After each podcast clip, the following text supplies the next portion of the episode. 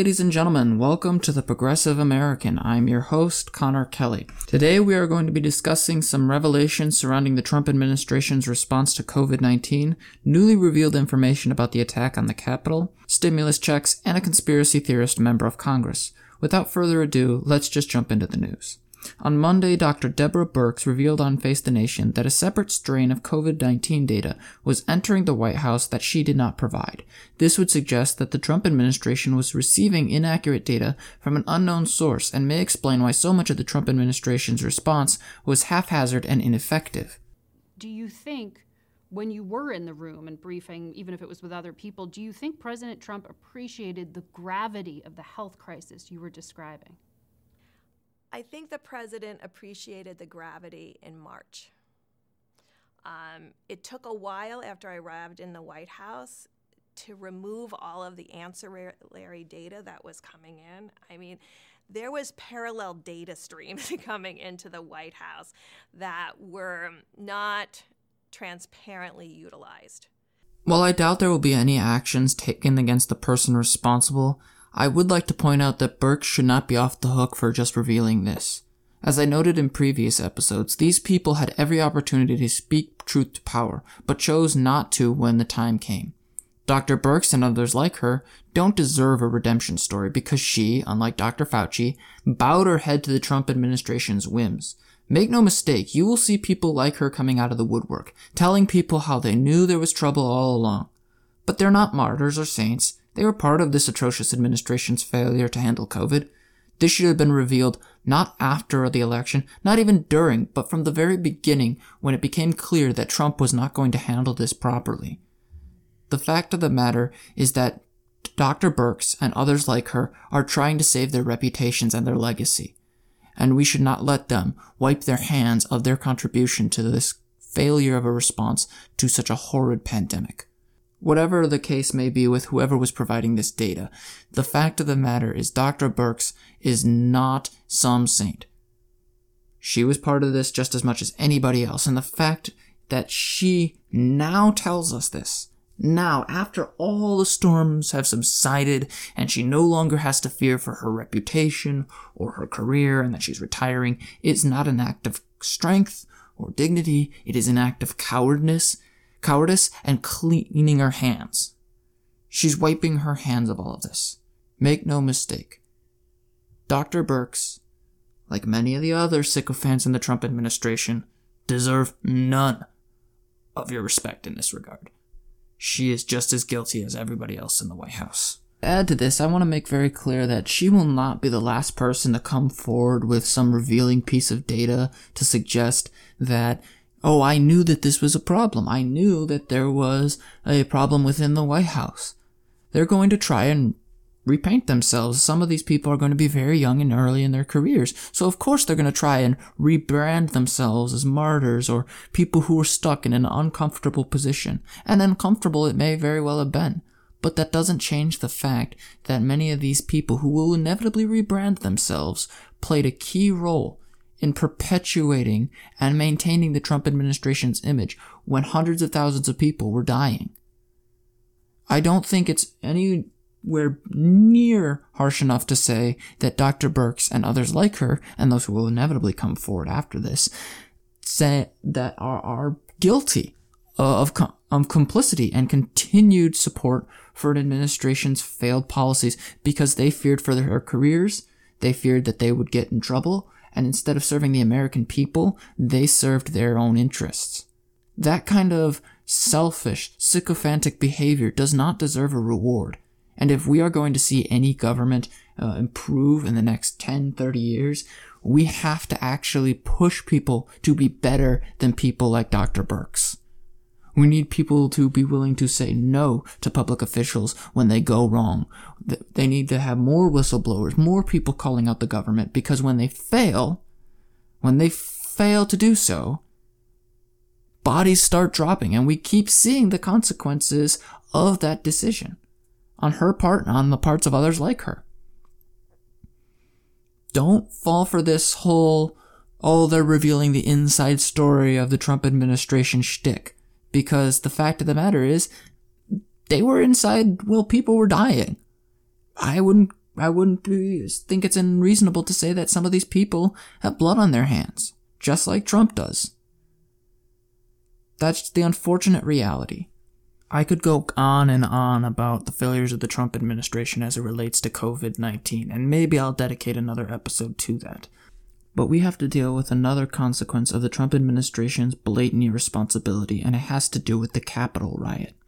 The Washington Post revealed this morning that the FBI has found evidence to suggest that the January 6th attack on the Capitol was coordinated. FBI agents in Norfolk were increasingly alarmed by violent rhetoric that they observed on online forums, including threats of violence against the Capitol surrounding the January 6th insurrection. In particular, there was organization to carry out attacks on that date through so-called patriot groups and caravans.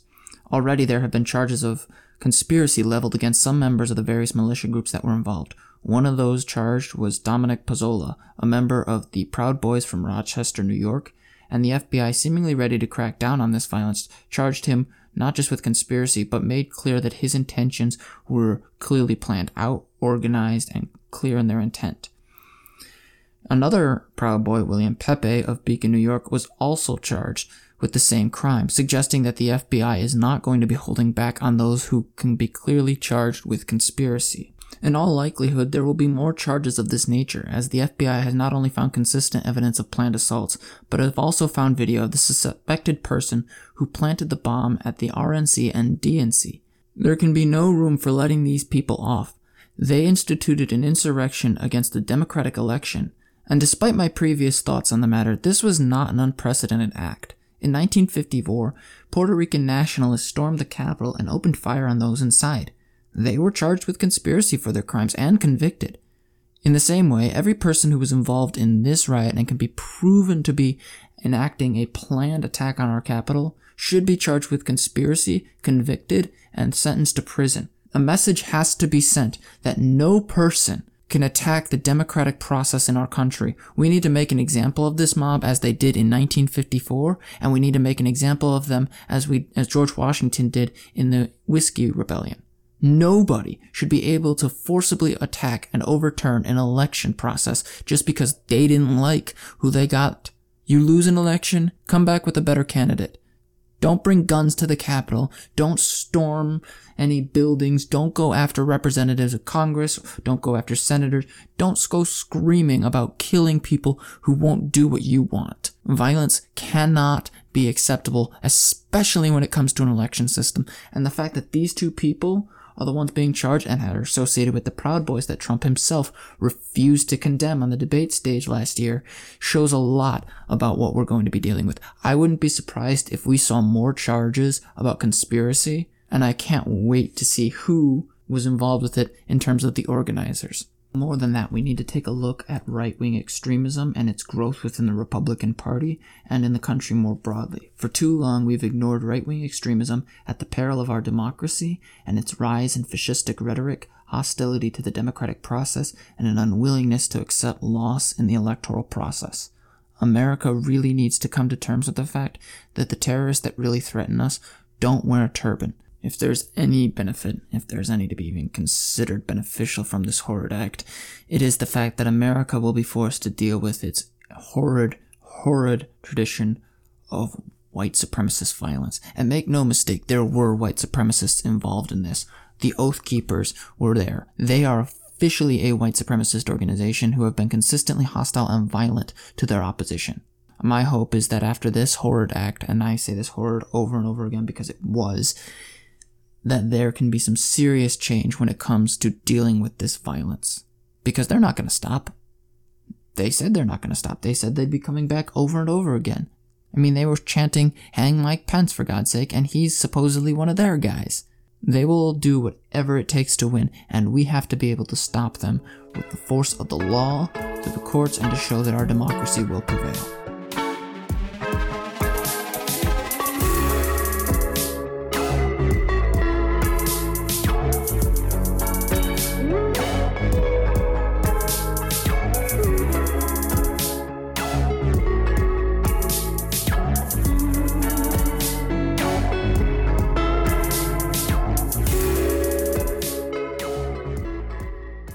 In other news, nearly two weeks into Biden's presidency, he is already facing a crossroads in his policy agenda. Driven by his desire to fulfill a campaign promise to provide additional COVID relief to Americans, Biden has called for $1,400 in stimulus checks in addition to funding for vaccine rollout. However, Republicans are hesitant to spend much more on the stimulus due to the budget. They point to its $1.9 trillion in total costs and its comparative size to the previously passed CARES Act, which was approximately $900 billion. Senator Susan Collins, known for her they point to its $1.9 billion in total cost so big. Currently, Democrats are faced with a difficult choice. Republicans are saying that the stimulus would be dead on arrival, and without 60 votes, it is unlikely that the Democrats will be able to overturn a filibuster. But through a process known as reconciliation, Democrats can pass financial bills via a simple majority, something that the Democrats certainly can do. Senator Bernie Sanders, now the chairman of the Budget Committee, has stated that he will support the path, and Biden himself has also shown willingness to use the reconciliation measures if Republicans don't get on board. Senators Jon Ossoff and Raphael Warnock, who have recently been elected from Georgia, have also demanded quick stimulus relief, as it was one of the key points of their election in early January. Just last week, Yahoo News reported that another 847,000 people have applied for unemployment.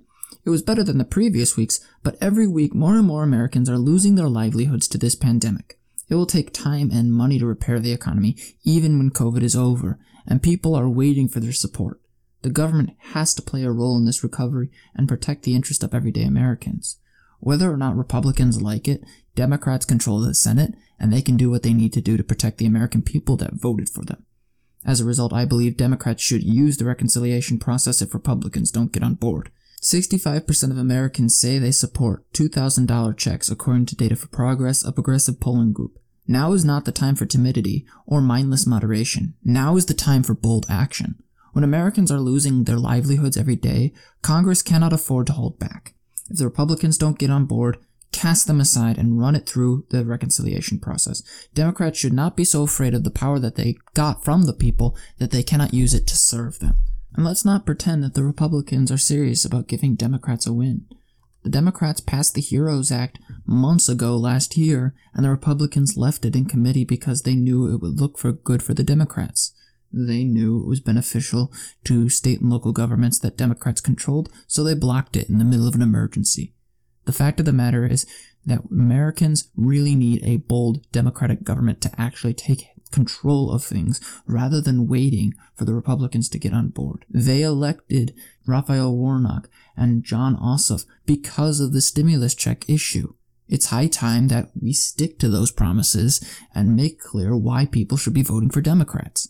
What basis do we have to claim that we fight for the people when we are in power and we don't do anything with that power? Democrats have been given a lifetime opportunity to really show America that they can and will fight for the American people's interest in the worst of times and in the best of times. Biden, Sanders, and everybody else who has any input on this matter should take action here. And Biden should be wary of overreaching with the Republicans. They'll obstruct, they'll block, and do everything in their power to prevent Biden from getting anything done. So it's high time he sticks it to them. No more backtracking no more needless negotiating when there is no deal to be had. It's time to fight. That's all I've got to say about the stimulus, but now I have saved for you all the best possible story, or if you're uh, a little more depressed about the state of the Republican Party, you could say it was one of the worst. So, many of you are likely already familiar with Representative Marjorie Taylor Greene of Georgia. Uh, recently, she has come under fire from some unusual comments that she has decided to make, including claiming that uh, the Parkland shooting was a false flag operation and apparently Jewish space lasers. Uh, you you heard me right. Uh, Marjorie Taylor Greene, the representative for Georgia, has said that in one of her Facebook posts that the there were possible uh, space lasers that were responsible for the California wildfires. And she blames this on the Rothschild. Hence the reason uh, Jewish space lasers were trending the other day. And it's a bit concerning because she's had some previously uh, aggressive comments based on these conspiracies. In one instance, she uh, accused no, Speaker Nancy Pelosi of treason and paid particular attention to the fact that treason under the Constitution can be punishable by death, suggesting that the Speaker of the House, a duly elected member of Congress, should be executed. In another instance on Facebook, she actually, uh, well, she liked a post saying that, quote, a bullet to the head would be quicker, referring to Nancy Pelosi. This kind of rhetoric cannot be accepted in the United States House of Representatives. I mean, Representative Cori Bush allegedly had to move her office because Marjorie Taylor Greene and her staff were accosting her for supporting Black Lives Matter.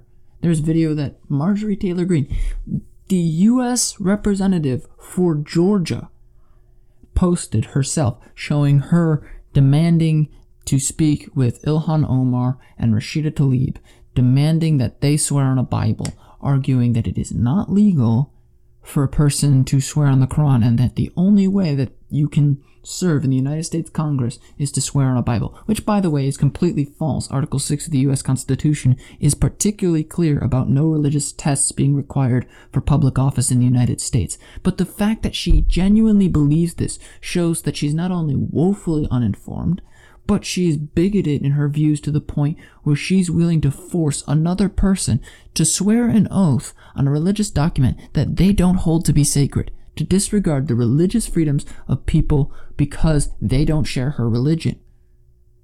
Is this really what we want from a member of the United States House of Representatives? I, for one, sure don't. I don't want a representative who threatened to or, or supported shooting the Speaker of the House. I don't think we need a member of Congress who thinks that the Speaker who runs that Congress deserves to be executed. I don't think a representative who refuses to wear a mask should be anywhere near a position of governance in the middle of a pandemic because they're going to spread nonsense about the pandemic. In moments like these, I genuinely feel that it is important to set an example and to send a message to people like Representative Greene.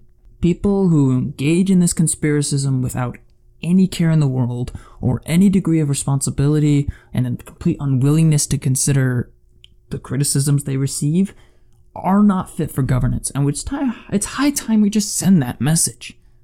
Expel Marjorie Taylor Greene. I am 100% behind the U.S. House of Representatives bringing articles of removal and expelling this crazed frankly bigot from the House. She shouldn't have been there in the first place. If our government really is to function, this kind of behavior needs to stop, otherwise, it will continue to be normalized as it was under Trump's presidency and future presidencies after him.